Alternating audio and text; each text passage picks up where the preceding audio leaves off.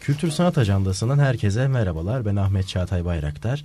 Bu haftaki programımızda İstanbul Büyükşehir Belediyesi Şehir Tiyatroları'nda bu sezonun yeni oyunlarından Ben Medea Değilim'i konuşacağız. Alison Gregory tarafından kaleme alınan oyunun Türkçesi de Yeşim Gökçe tarafından Türkçe'ye kazandırılmış ve oyunun yönetmeni de Hülya Karakaş. Ninniler ve ritüeller dahil olmak üzere Şirin Asutay, Berrin Koper, Kamer Karabektaş ve Ozan Akif Serman ise oyunun kadrosunda yer alıyorlar ve oyunun yönetmeni Hülya Karakaş ve Şirin Asutay bu haftaki program konuklarımız. Hoş geldiniz. Merhaba, hoş bulduk. Çok teşekkür ediyorum. Hem bu güzel oyun için hem de programa konuk olduğunuz için. Doğrusu oldukça düşündürücü ve bir klasiğe modern bir bakış açısı sunan bu oyunu şehir tiyatrosunda izlemek ve hali hazırda dünya sahnelerinde de güncel bir şekilde oynanan bu oyunu şehir tiyatrolarında sizin performansınızı izlemek oldukça mutluluk verici oldu. Teşekkür ediyorum. Çok sağ olun. Oyunun konusundan önce aslında Hülya Karakaş'ın oyunun broşüründe yer alan, oyunu ele alan yazısından bir parçayı sizlerle paylaşacağım ki hem kısa hem özet bir tanıtım olsun. Bir kadın tiyatroya oyun izlemeye gelir. Hangi oyun oynuyor, kim oynuyor merak bile etmemiştir. Öylesine kafasını boşaltmak, hayattan kısa bir zaman dilimini çalmak niyetiyle gelmiştir çok sevdiği tiyatroya. Oyun başlamak üzereyken tiyatrodan içeri girer ve seyredeceği oyunun Medea olduğunu öğrenir.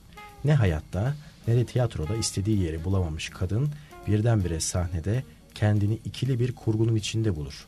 İstediği, hayal ettiği yer kendisine sunulandan çok farklıdır.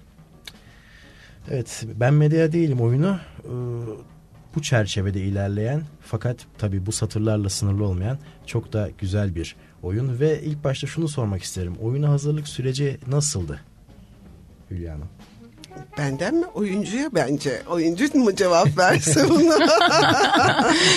Bence bu Şirin cevap versin, sonra ben onu tamamlarım. Peki öyle yapalım. Sizi dinleyelim Şirin Asutay. Çok çalıştık. Bunu söyleyebilirim. Çok kafa yorduk. Çok ince çalıştık. Benim herhalde en keyif aldığım provalardan biriydi. Çünkü insanın sınırlarını zorladığı provalar bir sanatçı için paha biçilmez. Hülya Hanım'la birlikte bence benim sınırlarımı bayağı zorladık. Gelişmekte biraz öyle bir şey. Sonuçtan da ben çok memnunum. Oyunumu çok seviyorum. Genel olarak... uzun gibi görünse de prova sürecimiz bence bu oyun bunu hak ediyordu. Çünkü ne kadar bu oyun sürdü? Ya toplam galiba 3,5 ay falan prova yapmışızdır, değil mi? Toplamı o kadar ama süreç 1 yıla yakın. Evet ama hani böyle bir fiil benimle prova, hani Hülya'm zaten çok çalıştı metin üstünde falan, onları o anlatır ama benimle oyuncularla 3,5 ay bir fiil hani prova yaptık ama bence bu oyun böyle çıkardı yani. Yani çok keyifliydi. Hülya Hanım, siz ne söylersiniz? Ben aynı şeyi düşünmüyorum. Benim için yorucu bir süreçti. Çeşitli sorunlar nedeniyle de yorucuydu. Yaşadığımız böyle kendi içinde sorunlarımız vardı. Ama bir metni çözümlemek ve bir oyuncunun sınırlarını keşfetmek açısından da heyecan verici bir süreçti. Ve bunda çok samimiyim. Sadece çalışırken çok yorulmuştum. O zaman çok iyi bakmıyordum meseleye ama şimdi biraz uzaklaşıp dışarıdan bakınca aslında benim de hem oyuncu olarak hem yönetmen olarak Şirin gibi benim de sınırlarımı zorlayan bir oyun oldu. Çünkü çok zekice yazılmış, yönetmene ve oyuncuya müthiş olanaklar sunan ve hani gidebildiğin yere kadar gidebileceğin, koşabileceğin, üzerinde düşünebileceğin bir oyun. Yazarı zaman zaman çok kıskandım. Ben de oyun yazan biri olarak çok iyi bir oyun yazdığını düşünüyorum. Cümlelerin bir Amerikalı'dan böyle bir oyun nasıl çıktığını da düşünemiyorum doğrusu. Kurgusal olarak evet, bir Amerikalı'nın yazabileceği bir oyun ama içerik olarak kurduğu cümleler bir Amerikan vatandaşı duyarlılığını taşımıyor. Ama neticede bir yazarla ve bir sanatçıyla karşı karşıyayız. Çok duyarlı, kadın meselesine karşı çok duyarlı bir kere ve Medea'yı ele alış biçimi bir sanatçı için kıskandırılacak bir özellik. Yani herkes kıskanabilir Alison'ı. Çünkü harika bir oyun metni yazmış ve kadın oyunculara büyük bir armağan o karakter. Her iki karakterde erkek dışındaki iki kadın karakterde ama özellikle ismini belirtmediği ve daha açıkta, daha evrensel boyutlarda düşündüğü kadın dediği, sadece kadın olması önemli onun için. Kadın karakteri gerçekten çok iyi yazılmış bir karakter ve bunu anlamak, keşfetmek, onun üzerinde çalışmak falan benim için heyecan verici bir süreçti. Yorucu ama heyecan verici bir süreçti. Doğru bir iş yaptım. Ya iyi mi bilemem. Seyirci karar verir ona ama doğru bir iş yaptığımızı, samimi, namuslu bir şey yaptığımızı düşünüyorum. Şimdi dünya sahnelerinde de sahnelenmeye devam eden çeşitli dillerde bir oyundan bahsediyoruz. Halihazırda dediğiniz gibi Amerika'da da sahneleniyor. Contemporary American Theater Fest'te izlendi ve çokça beğenildi tabii bu oyunda. Şimdi güncel, çağdaş bir oyunu sahnelemenin sizde herhangi bir farklı etkisi oldu mu? Bir daha fazla üzerine düşünme veya başka şeyler ekleme gibi. Bu oyunun şöyle bir özelliği var. Bir kere klasik tiyatroyu çok iyi bilmek zorundasınız. Benim çok iyi bildiğim bir tiyatro değil klasik tiyatro. Benim seyretmeyi seyrederken iyi seyirci olarak, yani iyi bir seyirciyim. Klasik tiyatroyu anlayabilecek çapta ve kalibrede bir seyirciyim. Ama iyi bir klasik tiyatro yönetmeni değilim. Öyle olduğumu düşünmüyorum. O açıdan beni çok geliştirdi. Çünkü klasik tiyatroyu da bilmek gerekiyor. Ben prova süreci içerisinde, onun öncesi de var, 4 ya da 5 kez Medea'yı yeniden okudum ve antik Yunan tragedyalarına yeniden baktım. Oyun okumaları yaptım, tragedyalara baktım. Tragedyanın neden o zaman acı verdiğini de niye şimdiki yüzyılda daha komediye evrildiğini anlamaya çalıştım. Daha doğrusu tragedyaları anlamaya çalıştım ve tragedyalardaki kadın karakterlerini anlamaya çalıştım. O açıdan benim için hayli geliştirici bir şeydi. Ve benim tek çıkış yolum vardı, Medea'yı çözümlemek. Medea'yı çözümlersem klasik tiyatrodaki Medea'yı ve Euripides'in ne yazdığını, bir erkeğin neden Medea karakteri yazdığını gibi akıl almaz şeylerle kafamı yordum ve bayağı uyku düzenim falan bozulmuştu benim. Ama bu başka çeşit manyaklık, yani böyle olmak zorunda da değil. Hani daha farklı bir şekilde de gidebilirsiniz. Ben o yolu her oyunda başka bir süreç yaşıyoruz. Bu oyunun sürecinde böyle şeyler yaşamam gerekiyordu demek ki. Biraz sağlığımı falan da etkiledi benim. Ama kendimi oyun bittiğinde teatral anlamda bambaşka yönlerden çok daha bir sürü öğrenmem gereken şey olduğunu düşünüyorum da bayağı geliştiğimi falan hissettim. O açıdan memnunum yani. Bu sefer aynı soruyu farklı şekilde Şirin Asutay'a soracağım. Genelde oyuncular sahneledikleri oyunun metin yazarları vefat etmiş olur veya yine bu Euripides, işte antik Yunan oyunlarında olduğu gibi binlerce yıl öncesinde yaşamış kişiler olur. Hatta belki de yaşamamış, kim bilir. Burada yaşayan güncel bir yazarın güncel bir oyununu da yer aldınız. Size nasıl hissettirdi ve neler düşündünüz? Nasıl bir hazırlık süreci oldu? Yani şimdi bu kadın, yani Alison'ın yazdığı kadın benim çevremde çok var. Yani Amerika'ya ya da herhangi bir ülkeye has bir şey değil. Bir yandan kızlarla ilgilen, bir yandan çalış, Jason kim bilir neredeyken ben tek başıma koşturup duruyordum diyor. Bu kadar, bende çok var bu kadından mesela. Ve hani bunun modern olması bir anlamda biraz kolaylaştırıyor. Çünkü bir kere dili kolay. Çünkü kullandığım dil. Benim zaten günlük hayatımda kullandığım dil. Bu güzel. Ayrıca dediğim gibi, yani hani Türkiye'de bu sorunlar, yani böyle unik bir kadın değil aslında bu kadın. Bayağı Sizin de çevrenizde vardır bu kadınlardan. Zaten anneniz kadın onlardan biridir belki, evet, falan. Genellikle çalışan kadınlar bunu yaşıyorlar. Bu kadının yaşadığı şeyi yaşıyorlar ve tam olarak bu kadının uğraştığı travmalarla uğraşıyorlar. Belki hepsi bu kadar büyük bir sınavdan geçmiyor benim kadınım kadar. Çünkü tutuyorlar kendilerini. Çünkü birçok kadın tutuyor kendini.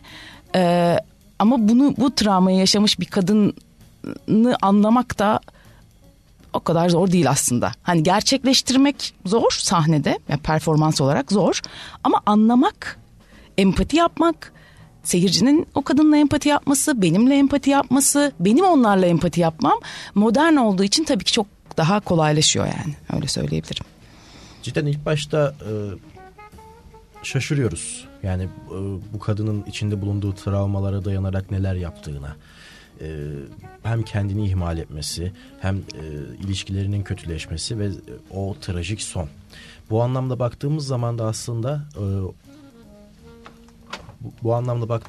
aslında zaman içerisinde empati de hissediyoruz. Ya bu empatiyi sağlamak da aslında oldukça riskli ve bu cidden hani çevremizde olan kadınların da varlığını bizlere hatırlatıyor, değil mi? Modern yaşamın içerisinde o sıkıntıya düşmüş, çeşitli ikilemlerde bulunmuş kadınlardan çokça karşılaşıyoruz ve bu kadın da yüzleşiyor bununla aslında. Peki bu oldukça ciddi bir şey, yüzleştiği durum. Yani baktığımız zaman oyunun yazarı da Alison Gregory Çağdaş Amerikan Tiyatro Festivali'nde oyun hakkında şu yorum yapmış: birilerini rahatsız etmeye amaçlamış. Değil mi? Benim de en ilgimi çeken o sözü olmuştu. Yani, siz ne düşünürsünüz? Sahnede ben bu sözün yazar olarak başka bir anlamı var, benim için de anlamı var. Ben yazarın da ne söylediğine bakıyorum, sözcükleri çözmek zorundayım. Oyun öyle çözümleniyor çünkü. Ama o sözün niye söylendiğini ve neyi amaçladığını da ben de düşündüm. Çok iyi oldu bunu konuşmamız. Benim görevim sahnede seyirciye ders vermek, seyirciyi rahatsız etmek, seyirciyi yapmak değil, manipüle etmek değil. Onu zaten yazar yapmış. Ben onu nasıl anlatacağıma, neyi ama evet rahatsız ediyor. Kadının toplumdaki yerini sorguluyor Medea karakteri üzerinden. Bir efsaneleşmiş, ikona dönüşmüş bir karakter Medea. Medea bugünkü dünyadaki kadınları temsil eden bir ikona dönüşmüş. Bu beni de şaşırtıyor. Neden acaba? Neticede Euripides'in bilinçli olarak bir sipariş üzerine bu oyunu yazdığı söyleniyor efsaneye göre. Bir de öyle bir anlatım var. Sipariş üzerine yazıyor. Sipariş üzerine yazılan kadın metinleri bile kadını aşağılayıcı ve kadını küçümseyici. Yani Shakespeare'in oyunlarında da kadınlar büyücü, kadınlar ana karakter değil hiçbir zaman. Baskınlar ve büyücüler ve şeytanlaşmışlar. Eurides'in yaptığı da bu. Öyle bir şey, öyle bir kadın anlatıyor Medea. İşte halasından ve annesinden büyücülük öğrenmiş ve büyüyle kardeşini öldürmüş. Aşk ve tutku uğruna. Böyle aslında baktığın zaman bugünkü toplumsal normlarda yani bu nasıl bir kadın diye yargılayabileceğimiz bir kadın. Ama günümüz kadınıyla, onun sorunuyla, Medea'nın yaşadığı o sorunu iç içe oyun içinde oyun haline getirmiş. Şaşırtıcı olan günümüz kadınının yaşadığı, Şirin'in oynadığı karakterin yaşadığına girdiği sahnedeki oyuncular Medea oyunuyla karşılık veriyorlar. Bir tragedyadan oyunlar oynayarak. Oyunun aslında en sürprizli ve en heyecan verici tarafı o. Kadın bir şeyler konuşuyor. Tiyatroya geldim bilmem ne, günlük dilde konuşuyor. Karşısındaki insanlar ona antik Yunan tragedyasından bir şeyler söylüyorlar falan. Bu iyi bir oyun yani. Hani böyle yazılmış, böyle amaçlanmış. Kadın şeytanlaştırılmış ve günümüz kadınıyla da yani şeytanlaştırılan kadına karşı çıkan bir yazar var. Hayır, kadınların şeytan olmadığını Ama kadınların da sorun yaşayabileceğini, psikolojik sorunları olabildiğini, sosyopat olabildiklerini, bu da insani bir şey. Neden bir erkek sorgulanmıyor? Yani Yason niye bir ikona dönüşmemiş? Medea bir ikonik bir karakter haline gelebilmiş her şeye rağmen. O yüzden yazarın rahatsız etmek için yazdığı şeyi ben o rahatsızlığı seyirciye nasıl anlatabilirimin peşindeydim. Umarım anlatabilmişizdir yani. Bu etkiyi hissettirdiğini düşünüyorum. Peki izleyicilerle sürekli olarak etkileşim halindesiniz oyun boyunca Şirin Asutay. Sizin o rahatsız edilme halini gözlemlediğiniz oluyor mu? Veya izleyicilerin tepkisini nasıl gözlemliyorsunuz sahnede? Aslında rahatsız oluyorlar. Ama tuhaf bir şekilde oyunu ve kadını sahipleniyorlar. Onu da görüyorum. Empati yapıyorlar. Ama empatik yaptıkları yerden çok mutlu değiller. O rahatsız olma durumu var.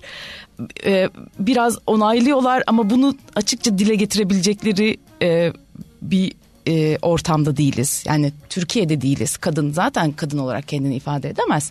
Erkekler daha çok rahatsız oluyor bu arada. Onlar daha az empati yapıyorlar. Daha sertler. Daha zor geliyorlar bana doğru falan. Onu görüyorum ya. Aman gelme bana falan. Net olarak erkekler çok daha sertler. Ama kadınlar çok anlıyorlar. Onu görüyorum yani net olarak anlıyorlar, onaylıyorlar.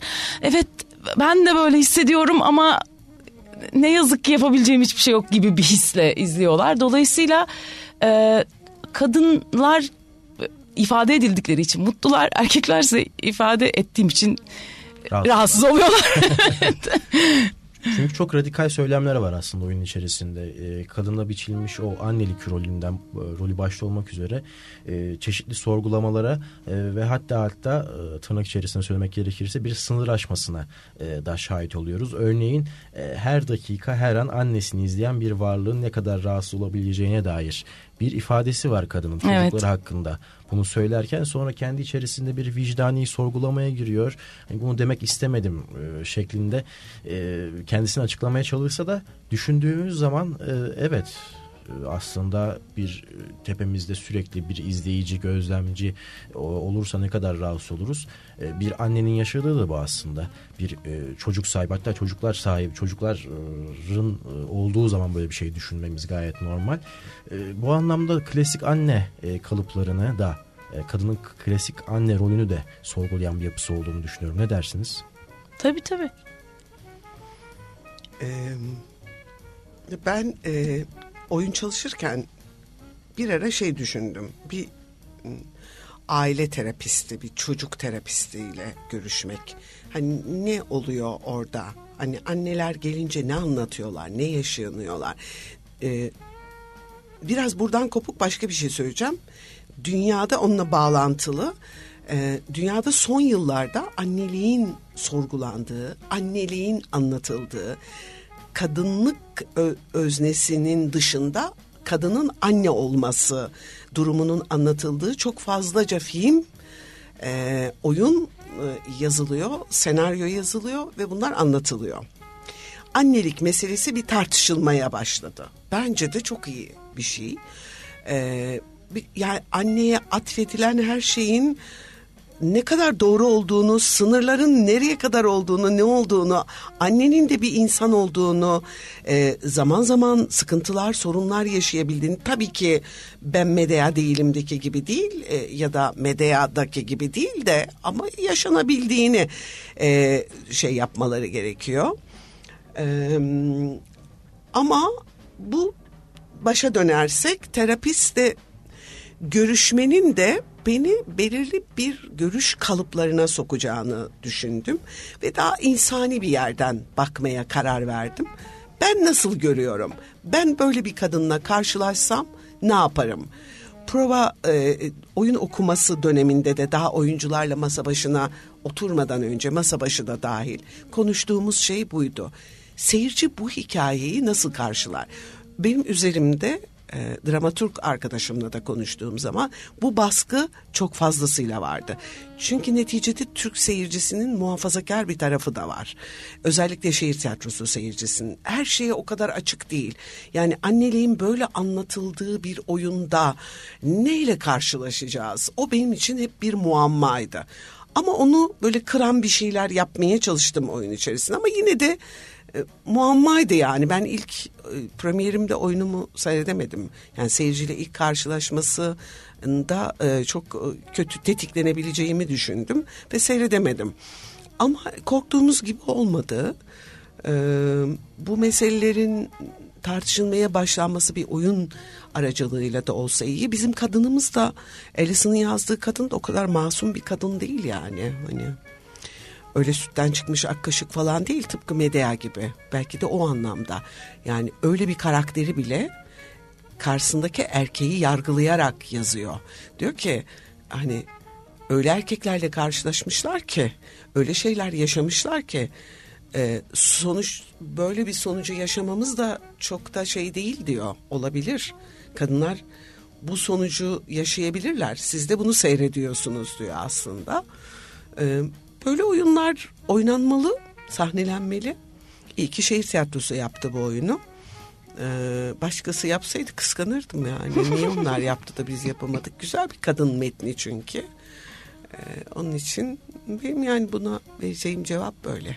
Bir de mesela ben bu işte oyunla ilgili çalışırken, düşünürken filan tweet bakıyordum. İnsanların genel fikirleriyle ilgili. Şöyle tweetler var. Sabahtan beri arabanın içinde ağlıyorum. Kızım ve hani diyor ki o bir ayna ve kendimi görüyorum onda ve inanamıyorum diyor mesela. Hani bunlar artık normal herhangi bir kadının aklından geçebilecek fikirler zaten. Herkes çok farkında. Yani global olarak zaten yayılıyor fikir. Artık kocaman bir internet ağı sanki kafamız. Yani benim düşündüğüm şeyi Amerika'daki biri zaten düşünüyor ya da onun düşündüğünü. O kadar hani bulunmayacak şeyler. Diyorum ya, çevremizde bu annelerden var. Sıkılıyor, daralıyor. Yalnızca ifade edemiyor ve dolayısıyla ya da ediyor, tweetle ediyor falan. O yüzden bu annelik mevzusu da artık dediğiniz, Hülya Hanım dediği gibi bambaşka bir yerden okunuyor bütün dünyada bence. O kutsal annelik durumu yavaş yavaş hani tanrılardan yeryüzüne doğru inmeye başladı. Hani anneler de artık normal kadınlar, bir çalışıyorlar, eşler. Yani siyaset yapacak, belki siyasetçi bu kadın aynı zamanda mesleği, aynı zamanda birinin kızı falan. Bu kadar bölünmüş insanların bir yerde patlayacak olması bence çok anlaşılır bir şey yani. Herhalde geçmişteki o fedakar anne bakış açısı zamanla kadının daha çok hayata girme isteğiyle beraber biraz olsun kırılarak sizin dediğiniz sonucu da doğuruyor aslında. O patlamaya da neden oluyor. Yani o bastırılmış kadınlık duygusu şimdilerde daha fazla tartışılır bir hale geldi. Konuşabiliyorlar, kendilerini özgürce ifade edebiliyorlar. Kendi çevrelerinde, en azından kendi sosyal çevrelerinde bu meseleleri konuşabiliyorlar. Ama yine de ülkenin, bence Orta Avrupa'da da böyle, Amerika gibi değil. Amerika'nın da püriten bir toplum, yani bizden çok farklı olduklarını düşünmüyorum. Biraz muhafazakar bir taraf da var yani, kadınların kendi sosyal sorunlarını konuşmaları daha kolay ama annelik sorunlarını konuşmaları, anneliği ötelemeleri aslında henüz daha o kadar tartışılır bir durum değil. Herkesin kolay kabul edeceği bir şey değil yani. Onun için böyle oyunlarla, filmlerle, her şeyde olduğu gibi, her sosyal sorunda olduğu gibi önce bunlarla başladık tartışmaya. Arkası nasıl gelecek ben de merak ediyorum. Biz de ilk yapanlardan olacağız belki. Ve şehir tiyatrosunun da böyle bir oyuna, sizin de söylediğiniz gibi, ev sahipliği yapması oldukça değerli. Çünkü cidden tartışmalı güncel sorunlara. Yani bu daha çok alternatif tiyatro oyunu gibi aslında. Bana böyle geldi, evet. Bana ama uygun. Ben böyle oyunlar sahnelemeyi seviyorum. Yani benim kafam bunlarla daha iyi. Dediğim gibi klasikleri seyretmeyi seviyorum. Çok iyi anlarım. Ama seyredeyim. Klasik tarz benim tarzım değil. Daha çağdaş metinler, daha yerel ama çağdaş seyirciyle buluşabilecek metinler ilgimi çekiyor. Bu metin de öyle zaten başladı benim için. Ama şehir tiyatrosu da kabul etti. Ne güzel. Teşekkür ediyorum onlara. Şimdi buradan Özgün Euripides'in Medea'sına dönmek istiyorum. Medea diyor ki hayatı ve aklı olan tüm yaratıklar arasında en kötüsü biz kadınlardır sözünü sarf ediyor. Sizce bu hala güncel ve doğru mu? Bilmiyorum. Çok o Euripides öyle demiş. Medea öyle bir şey dememiş bence yani. O adamın fikri. Karakteri hani, yazdırmış. Karaktere yazmış ama hiçbir kadın bu cümleyi kurmaz yani bu arada bence yani. Zaten kadınları çok sevdiğini düşünmüyorum Euripides'in. Evet. Yani çok kadın karakterleri dediğim gibi şeytanlaştırma ve cadı yapma, büyücü yapma telaşı var. Bütün o dönemin klasiklerin, tragedyaların, Shakespeare metinlerinde çok güzel metinler yazmışlar. Harika. Yüzyıllarca hala oynanıyor, hala tartışılıyor. Sistem sorununu onlardan daha iyi yazan hiç kimse yok. Fakat hiçbir yazarın günümüzde de dahil erkeklerin çoğunun diyelim genelleme yapmayalım kadınlarla derdi bitmemiş. Yani bu mesele hep erkek yönetmenlerin de var böyle bir derdi. Kadın yönetmen ne münasebet çok şeydir bu bu da tartışmalı bir konudur ama bunlar pek konuşulmaz yani. Aynı şey yaşanan değişen bir şey yok. Yüzyıllar önce de aynıymış şimdi de aynı Şirin'in dediği gibi. Euripides onu karakter üzerinden kendini ifade etmiş diyelim yani. Ya bir de şimdi şöyle bir durum var ya ataerkiliz milyonlarca yıldır ve kadınlar bundan çıkmaya çalışıyorlar. Daha çok yeni ya her şey. Yani kadının işte seçme seçilme hakkı bile yani hani çok yeni 100 yıllık falan şeylerden bahsediyoruz falan.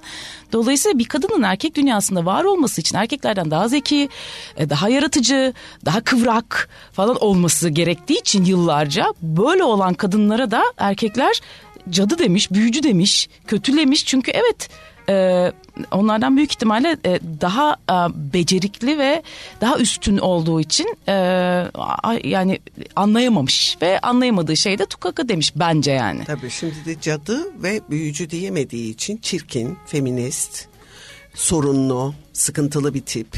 Kadınlar için yapıştırılan zor kadın. Onunla uğraşılmaz gibi yaftalamalar var fark etmiyor. Aynı şey yani aynı. Çağın diline uygun bir şekilde bu yaftalamalar hep devam etmiş. Karakterler de öyle yazılmış.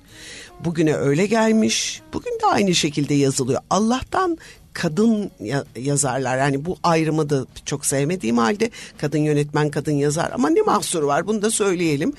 Kadın yazarlarla beraber dünyaya, hayata, kadın meselesine iyi bakan erkek yazarlarla beraber çok güzel kadın karakterleri, kadın rolleri de yazılmaya başlandı.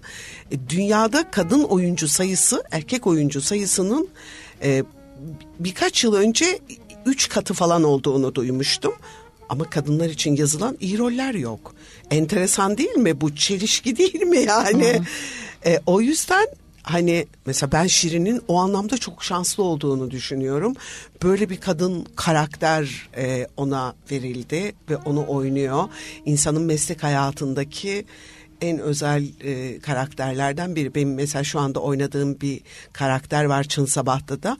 Ben de ona hastayım yani. Çok güzel bir karakter. Çok iyi yazılmış bir karakter. Bu kadın oyuncular için büyük bir şans bence. Kadın oyuncular için onların özgürlük alanlarını arttıracak güzel oyunların tabii ki de daha da artması. Keşke. Değil mi? Ve oyunun başında o kadının telaşlı halleri, oyuna geç kalması, telefonu sürekli çalması, bunlar bana tanıdık geldi. Siz oyuncular açısından da maalesef ki çokça maruz kaldığınız durumlardan birisi. Tiyatroya gelen kişiler telefon sesi kısmak konusunda veya diğer hassasiyet gösterilmesi gereken durumlarda pek duyarlı olamayabiliyor. Burada bir günümüz tiyatro izleyicisine bir eleştiri olduğunu söyleyebilir miyiz? Yok ya onu hedeflemedim ben. Yani Şirin ona ne cevap verir bilmiyorum ama ben seyirciye çok toleranslı bir tiyatrocuyum. Yani saygı sınırlarını aşmadığı sürece kazara o telefonun çalması. Onlara zaman içerisinde alıştık. İlk zamanlar daha tuhaf karşılanabiliyordu. Türkiye'de onca sorunun yaşandığı bir ülkede hala seyircinin tiyatroyu talep etmesi bana çok mucizevi bir şeymiş gibi geliyor. Şu anda yüzlerce İstanbul'da tiyatro var. Yüzlerce tiyatro var. Amatör, profesyonel. Bir yerlerde kendilerini ifade etmeye çalışan gruplar var. Öyle ya da böyle bir seyirci gidiyor onlara. Evinden çıkıyor bu zor şehirde. Oraya gidiyor. Ne amaçla gittiğini sorgulamam ben. Gidiyor. Instagram'a koymak için gidiyor. Komşusuna anlatmak için gidiyor. Gerçekten tiyatroyu sevdiği için gidiyor. O yüzden ben seyirciye çok toleranslı bir oyuncuyum. Sahneye çıktığım zaman da. Ha, oyunun finalini çekiyorsa, selamı değil, finalini çekiyorsa, böyle hani açık açık çekiyorsa ya da benim o anda konsantrasyonumu dağıtacak kadar bir şeyler yapıyorsa, ben en fazla şunu yapıyorum. Duruyorum ve bekliyorum. Bakıyorum bayağı. Geldiği yere bakıyorum. Bekliyorum ki o mahcubiyeti yaşasın. O yaşamıyorsa etrafındakiler ona yaşatıyorlar. Sus sana, ayıp oluyor, bilmem ne. Ama seyirci geliyor. Onu hedeflemedim. Zaten yazar ona yakın bir şey yazmış. Yazar eleştirmiş zaten. Yazar eleştiriyor. Çünkü bu sorun Amerika'da da aynı. Teknolojik çağda yaşıyoruz. İnsanlar duramıyorlar. Ben de çok sıkıldığım oyunlarda bakıyorum. Saate bakıyorum. Çaktırmadan karanlık şeyi alıyorum. Bakıyorum hani saat yaklaşıyor mu? Sıkıldım çünkü o oyundan. Öyle oluyor. Ama hani bu böyle olursa iyi olur. Sıkıldığım oyunlar var tabii. Ben çok oyun seyrediyorum. Oluyor. Normaldir. Benim oyunlarımdan da sıkılanlar oluyordur. Onun için yazarın yazdığını ben daha farklı bir şekilde yorumladım. Yazarın yazmadıklarını yorumla anlattım falan gibi, öyle. Çok aynı fikirdeyim. Yani hiç böyle bir şey konuşmamıştık bu arada hiç şimdiye kadar ama ben de Hülya Hanım gibi seyirciye olur ya, evet, çalabilir ve sorun değil yani. Bir de yine aynı şeyi düşünüyorum. Evet, bizim de sıkıldığımız oyunlar oluyor. Bizim de çünkü bu zaten hani bu bizim işimiz. Biz sürekli oyun izliyoruz ve hakkımız da var. Yani sana çok göreceli bir şey. Yani bugün bana çok uyan bir oyun seni çok sıkabilir mesela falan. Hani nasıl ya bana, ya da tam tersi olabilir. Aynı şeyler roman için de geçerli ya da edebiyat için de geçerli. Resim için de geçerli. Evet. Hani bana müthiş şiirsel gelen bir resim sizi çok sıkabilir falan, hani ne falan diye. Göreceli bir iş yapıyoruz. Güzelliği de o zaten. Yani okuduğun şeyde beni çok etkileyen, o anlattığı, o ne bileyim bir divan anlatıyordur. Ben anneannemin divanını düşünürüm. İşte siz Yalı'daki divanı düşünürsünüz falan. Hani ve bu güzel zaten. Güzel olan bu. O yüzden aynı şeyi düşünüyorum Hülya Hanım'la. Çalabilir telefon. Çalmasa iyi tabii. Ama tabii. Hani... Biz seyirciyle karşılıklı hallederiz. Hallederiz yani. Hani ben öyle bakıyorum. Onlar gelmişler. Tiyatro sanatının en önemli ayaklarından biri seyirci. Seyirci olmasa biz niye bu sanatı yapıyoruz ki? Hani saçma değil mi? Kendimi tatmin etmek için kolektif sanat yapmazdım. Daha bireysel bir sanat seçerdim. Çünkü çok kolektife, tiyatroda demokrasiye falan inanmam ben. Yoktur yani böyle bir şey. Daha bireysel bir sanat yapardım. Daha mutlu olurdum. Kavga ediyorum çünkü. Oyuncular benden nefret ediyorlar. Şey yapıyor. Çok normal ama. Çok normal. Zorluyorsun insanları. Başka biri için de geçerli. Bireysel sanat yapardım, ressam olurdum, enstalasyon yapardım. Onlara da şeyim var, resme değil ama enstalasyona var öyle becerilerim yani. Tiyatro yaptıysam seyirciye tahammül etmeyi öğreneceğiz. Onlar da bize tahammül ediyorlar. Hiç sevmediği bir oyun sahneliyoruz belki. Tahammül ediyor bana 1,5-2 saat. Ya da çıkıyor, şimdi artık sosyal medya var. İyi niyetli olduğunu düşünürsek tabii. Kötü niyetli yapan bir sürü insan var. Kişisel hırslarını oyuncular üzerinden çıkaran tipler de var yani. Çıkıyor sosyal medyada yazıyor. Küfrediyor, yazıyor, bu ne biçim oyun diyor falan. Böyle mantıklı cümleler de kurmuyor. O zaman karşılıklı hallederiz biz seyirciyle durumu. Tam bu noktada aslında dediniz ya, bir kavga hali içerisinde. Bu oyuna hazırlanırken ve sürecinde... Magazin kısmı. Şimdi magazine geldik. Evet. kadınlık dayanışmasının yanında bu kavgalar da olacaktır tabii ki, ama sanat için elbette, daha güzeli bulmak için. Sizin daha güzeli bulmak için yaptığınız tartışmalar, düzenlemeler, düzeltmeler neler oldu? Yani Hülya Hanım ne der bilmiyorum ama ben gergin ya da kavga diyebileceğim. Çünkü tabii ki iş yapıyoruz ve ben bunu böyle düşünüyorum. Hayır, böyle olacak. Bu bence kavga değil. Tabii tabii, kavga tartışmadan, başka bir yani o tabii. Kanını hızlandıran, kalbini attıran ve insanın şeyini, sinirlerini hoplatan bir şeydir kavga. Yoksa ben böyle düşünüyorum. Hayır, böyle bu kavga değil benim için. O yüzden ben kavga etmedim. Ben kendi adıma söylüyorum yani. Ben kavga ettiğimi düşünmüyorum. Ama Hülya Hanım ne düşünür bilmiyorum. Şirin çok disiplinli bir oyuncu. Etmez. Kendi içinde kavga ediyordu eminim. Benimle birebir etmedi. Benim en memnun olduğum Şirin'den, en memnun olduğum taraf çok profesyonel olmasıydı. O benim için çok şaşırtıcıydı. Çünkü bunca yıllık tecrübemde bu kadar profesyonel oyuncular tabii ki çalıştım. Ama ilk defa hani yaşına göre bu kadar profesyonel olması çok iyi bir şeydi. Bir yönetmenin yolunu açan bir şey. İtiraz etmiyor. Çok az, bir iki kez öyle itirazı var. O da herhalde çok kafası. Ama ben çok kolay biri değilim yani. Hani ben öyle ama iyimser, ama hoşgörülü, böyle eğlenerek falan gülerek çalışan bir tip değilim. Karakterim ona uygun değil bir kere. Eminim zorlamışımdır, eminim. Fakat o çok profesyonel olduğu için onu hiç, o yoluna devam etti. Benim en beğendiğim oyuncu o yoluna devam ediyor. Beni ilgilendirmiyor. Beni seviyor mu? Benden nefret mi ediyor? O sırada ben onlarla ilgilenmiyorum. Edebilir de, çok normal. Oyun süresince çıkmaz duygular. Oyun süresince çıkan duygular yanlış duygulardır. Şey anlamda, oyuncunun karakteri çözmesi anlamında değil. Karşılıklı duygular anlamında. O sırada hani yönetmene karşı hissettiği, yönetmenin oyuncu, onlar doğru duygular değildir. Oyun çıktıktan sonra doğru duygular oturur. Bütün süreci değerlendirirsin. Oyun çıktıktan sonra aslında o insanın nasıl biri olduğunu düşünürsün. Tabii ki prova sürecindeki davranışlarında. O senin hayatında ya olur ya olmaz. Benim öyle şeyim. Bir oyuncu, bizim mesleğin çok güzel bir tarafı var. İnsanı, meslektaşını tanımak istiyorsan onunla aynı oyunda çalışacaksın. Böyle şey gibi, iceberg gibi bizim meslek. Hani öte yanı, bu tarafı çok güzel ortaya çıkarır insan karakterini. Kendimi de dahil ederek söylüyorum. Bir başkası da benden nefret edebilir. Benden hoşlanmayabilir ki genelde hoşlanmazlar. Ama bir şey söyleyeceğim. Profesyonellik anlamında çok aynısı. Tabii sizin benden tecrübeniz falan çok fazla da. Yani ne benim söylediğim bir şeyi Hülya Hanım kişisel algılamıştır, ne onun söylediği bir şeyi ben kişisel algılamışımdır. İşimizi yapıyoruz. Sonuna kadar eleştirecek tabii ki. Tabii ki düzeltecek, yapacak işini.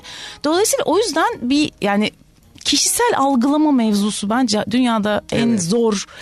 Yani dışarıda sokağa çıktığımız biriyle karşılaştığımız anda hani bana çok zor geliyor ya, öyle yaşanmaz. Keşke insanlar biraz daha gerçekçi olsa yani, kimsenin direkt sana bir derdi yok.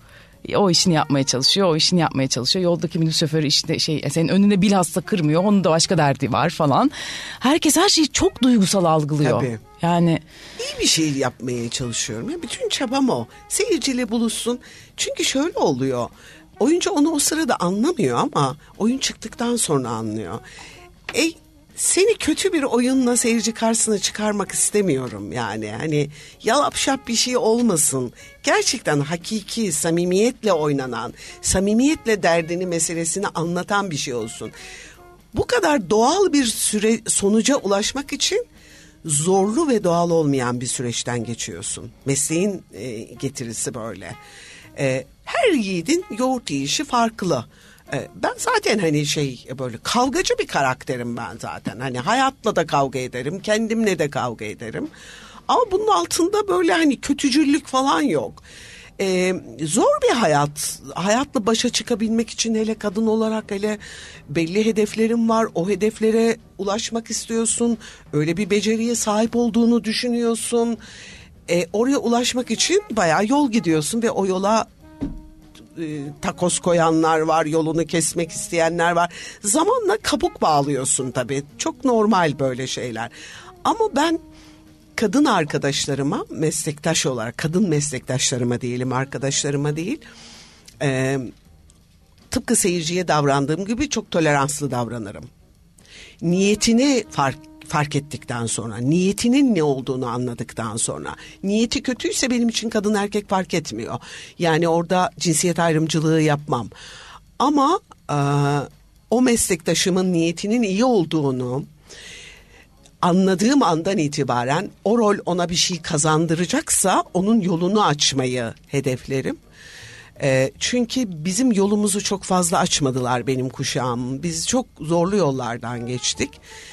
Geçmesinler, zaten meslek yeteri kadar zor ve yorucu. Öyle kolay olmuyor her şey. Geçmesinler yani, biz de onların yolunu açalım. Gitsinler, birbirlerine el versin. Öyle devam edecek işte bu meslek ülkemizde. Ve son olarak Yaso karakterinden biraz. Bizde Yason çok. Değil mi?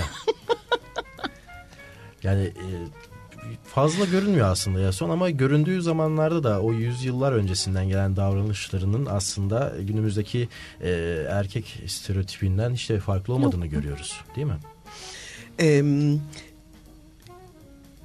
Benim açımdan bakacak olursak ben Yason'u iki değerlendirme yapabilirim. Bu arada birlikte çalıştığım oyunculara çok teşekkür ediyorum hepsine. Hepsi şahaneydiler. Gerçekten çok güzel çalıştık. Bunu bazı zamanlar, hani kafamın iyi olduğu zamanlar, böyle daha sağlıklı bir düşünme zamanımda oyuncuların kendilerine de söyledim. Çok memnunum sizinle çalışmış olmaktan. Hani siz ne düşünüyorsunuz? Umurumda da değil ne düşündükleri. Önemli olan benim düşüncem. Ben onlardan çok memnundum. Bu arada şeyden de, yani Yason bize en son gelen, karaktere en son giren, ekibe en son katılan arkadaşımızdı. O kadar şanslı biri olduğumu düşünüyorum ki Kamer Karabektaş'ta çalıştığım için. Yason karakterinin aksine son derece tatlı bir adam. Çok seviyorum onu. O karakterin, onun oynaması bana tuhaf geliyor. Çünkü öyle bir karakteri, ama oyuncu zıt karakterler. Yason, ben sadece şunu söyleyeyim, ona daha çok Şirin cevap versin. Yazar bayağı erkeklere olan nefretini Yason karakterinden çıkarmış ve çok iyi bir şey seçim yapmış. Daha iyi nasıl anlatabilirsin erkeğin nasıl bu hayat üzerinde var olduğunu, bir kadına daha ne kadar eziyet çektirebileceğini. Bana biri sorsa, böyle konservatuarlarda falan da bu hep böyle bir şey anlatılır tiyatro camiasında da, ne lan Yason gibi misin sen falan derler. Yani Yason karakteri konservatuarlarda da konuşulan, üzerinde tartışılan bir karakter olarak var olmuştur. Çok doğru bir seçim bence. Ve sizden alalım ve bitirelim. Ya bence yazarın en iyi yaptığı şeylerden biri de bütün karakterlerin haklı olması. Yani aslında objektif bir gözle baktığında Yason'da elinden alınmış bir kraliyeti geri almaya çalışan ve çok haklı adam. Ve diyor ki, bana yardımcı olmak ister misin? Neden olmasın ki? Bu çok tuhaf bir şey mi? Hadi gel, ben sana aşık oldum, hadi gel diyor falan aslında Medea'ya. Sonra da yine kraliyet için diyor ki, ne alakası var, ben sana bakacağım, çocuklarıma bakacağım. Ama şu anda evleneceğim ki benim çocuklarım kral olsun. O kadar da haksız değil yani. O kadar güzel yazmış ki gerçekten. Yani onu da haklı bir yerden görebilirsin, kadını da haklı bir yerden görebilirsin, koro zaten haklı falan. Gerçekten ellerinden öpüyorum ya Alison'un. Gerçekten yani. Evet, kendi içerisinde tutarlı karakterlerden oluşuyor. Evet. Ben çok teşekkür ediyorum katıldığınız için ve bu güzel sohbet için ve tabii ki de oyun için. Teşekkür ederiz. Biz teşekkür ederiz. Ne güzel konuştuk işte. Sohbet ettik. Evet, Ben Medea Değilim sezon boyunca şehir tiyatroları sahnesinde izlenebilir. Şeyleri olsa söyleyelim dilerseniz, oyun günlerini söyleyelim mi? Olur. Aha, Şirin söyler misin sen? 31 Ocak 3 Şubat arası Üsküdar Kerem Yılmazer sahnesindeyiz. 21 Şubat 24 Şubat arası da Kağıthane Sadabat sahnesindeyiz. Bugün, yarın, öbür gün cumartesi matine suarede Gazi Osman Paşa sahnesindeyiz. Ama Mart'ta daha merkezde tiyatromuz bizim kalmadı, Harbiye dışında. Hep semt tiyatroları oldu. Fatih'te kapanınca bu sezon. Ama Mart ayında herhalde Harbiye'ye, daha yakın merkeze, Gazhane'ye, Kadıköy'e falan geleceğiz yani. Ama seyircimizi bekleriz. Umarım tüm sahnelerde güzel güzel izleyicilerimiz bu güzel oyunu izlerler. Evet, Ben Medea Değilim'i konuştuk. Oyunun yönetmeni Hülya Karakaş'la ve oyunun başrolü diyeyim artık, Şirin Asutay'la birlikte. Başrolü. Ben Ahmet Çağatay Bayraktar. Kültür Sanat Ajandası'ndan bu haftalık bu kadar. Haftaya tekrar görüşmek dileğiyle. Hoşçakalın. Hoşçakalın.